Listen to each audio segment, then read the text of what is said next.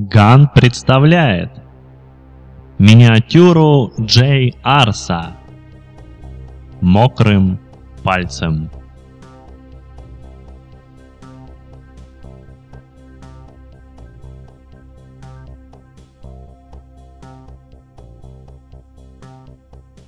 Джеффу никто из встречающихся прохожих не верил. Его всклокоченные черные волосы и нервный взбудораженный взгляд отталкивали. Мужчина знал одну пугающую тайну, спонтанно открывшуюся ему пару часов назад, когда он блаженствовал в наполненной горячей ванне. Внезапно его озарило. Что-то сверкнуло в голове. Ему было страшно. Он хотел предупредить всех как можно скорее, хотя прекрасно понимал, что большинство ему не поверит. В данный момент он переходил через оживленную трассу Браунсон-Драйв на другую сторону улицы. Не знал, к кому подойти. Люди, шедшие навстречу, проходили мимо, брезгливо морщась. Для них он был прокаженным. Джефф пытался найти в оживленной толпе лица людей, которые бы не морщились и не кривили нас от его непотребного вида. Несколько таких незнакомцев насмешливо покручивали пальцем у виска и шли себе дальше. Один интеллигентный мужчина даже вежливо поинтересовался у взбудораженного парня, не нуждается ли он в медицинской помощи. Тот, в свою очередь, отрицательно помотал головой, но когда попытался заговорить, прохожий поскорее поспешил уйти. Встретившаяся ему молодая пара так вообще грозилась вызвать полицию. Никто ему не верил. Велком Сити презирал смутьянов. Сити верил в свои незыблемые урбанистические традиции, бессмертие высоких небоскребов, спящих кварталов, деловых центров, огней неоновых реклам и таблоидов. Сити был одним из тех, кто травит своих жертв иллюзиями и сладко-сахарными миражами, неторопливо попивает соки ничего не подозревающих суетливых муравьишек, посмеиваясь над попытками достучаться до них. Сити избаловал свой рабочий улей, и кому теперь нужны разрушенные иллюзии и разбитые мечты? Город разрастается, берет свое, а что не забирает, то убивает, делая непригодным для жизни. Таким был этот огромный мегаполис, не нуждающийся ни в каком спасении. Спустя несколько часов Джефф отчаялся достучаться до всех этих людей, слепо верящих в бессмертный город. Ему их никогда не убедить.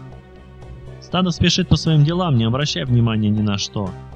Но может, хоть кого-то удастся спасти.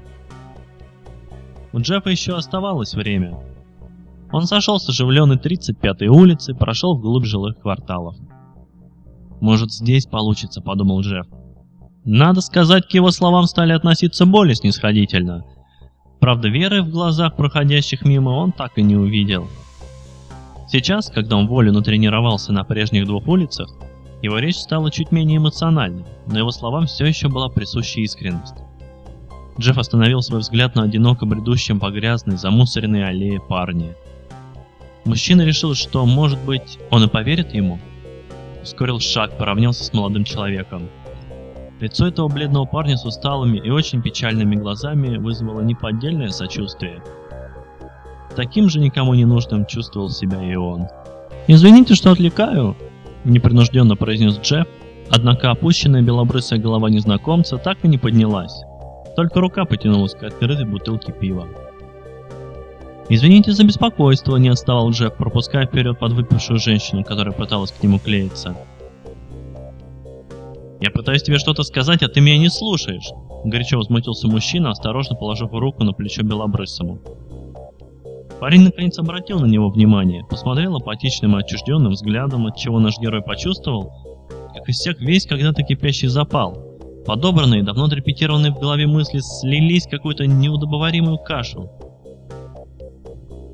У нас проблема. Мир, который мы знаем, скоро исчезнет.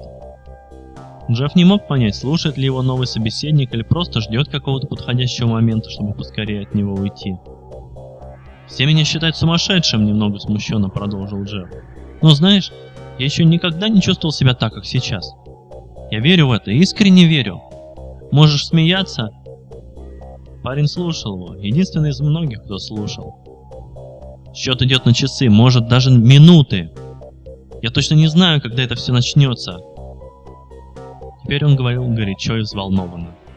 В глазах читалась неподдельная паника и предчувствие чего-то неизбежного, страшного и очень древнего. Белобрысый снисходительно улыбнулся, приведя этим нашего героя полное недоумение. «Я вижу, что ты тоже на это поддался», — голос парня звучал мягко и очень спокойно, почти умиротворенно. «На что?» — удивился Джек, уставившись на его бледное апатичное лицо ничего не понимающим взглядом. Я, как и ты, сидел в горячей ванне, пока не уткнулся мокрым большим пальцем левой ноги в отверстие крана, с которого падали горячие капли. Джефф ошеломленно молчал и хлопал глазами. Все, о чем рассказывал ему этот незнакомец, происходило и с ним. Точно так же он затыкал большим мокрым пальцем отверстие крана, но не левой, а правой ноге. Точно так же видел, как падающие вниз капли разбиваются о ровную гладь доверху наполненной ванны, также у него потемнело в глазах. С какой невероятной точностью этот парень смог описать пробудившееся чувство неминуемой гибели мира. Разница была лишь в том, что он, Карсон Маккой, не побежал рассказывать всем об этом невероятном пророчестве, а Джефф, напротив, почему-то возомнил себя мессией. «Знаешь, Джефф, мне было приятно с тобой поболтать. Удивительно это чувство, не правда ли?» — грустно улыбнулся Карсон. «Затыкаешь пальцем кран, и словно целый мир удерживаешь на своей коже. Обязательно мокрым, иначе упадет, добавил мужчина, на прощание пожав Маккою руку. Рукопожатие получилось дружественным и очень крепким, будто бы прощались родные братья. По возвращению домой Джефф приготовил себе ванну. То же самое сделал и Карсон. Раздевшись до гола, они не стали дожидаться, когда их ванны наполнятся, залезли на дно закрыв глаза и слушая пульсирующее биение воды о белую эмаль, крепко заснули.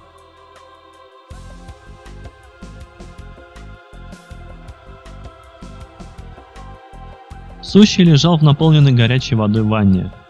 Его большому мокрому пальцу правой ноги стало в тягость удерживать собирающиеся капли. Его пальцы на обеих ногах были жутко обезображены от бесконечно долгого удерживания бьющихся капель. Миллионы, миллиарды таких капель собрались в одну ровную гладь воды. Сущий убрал обезображенный большой мокрый палец, устало и измученно вздохнул, когда капли из крана продолжали разбиваться о воду.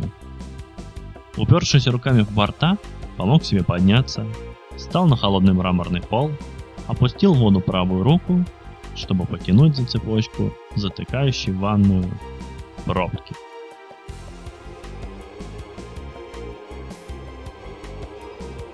Вы слушали миниатюру «Мокрым пальцем». Автор Джей Арс. Читал Григорий Неделька.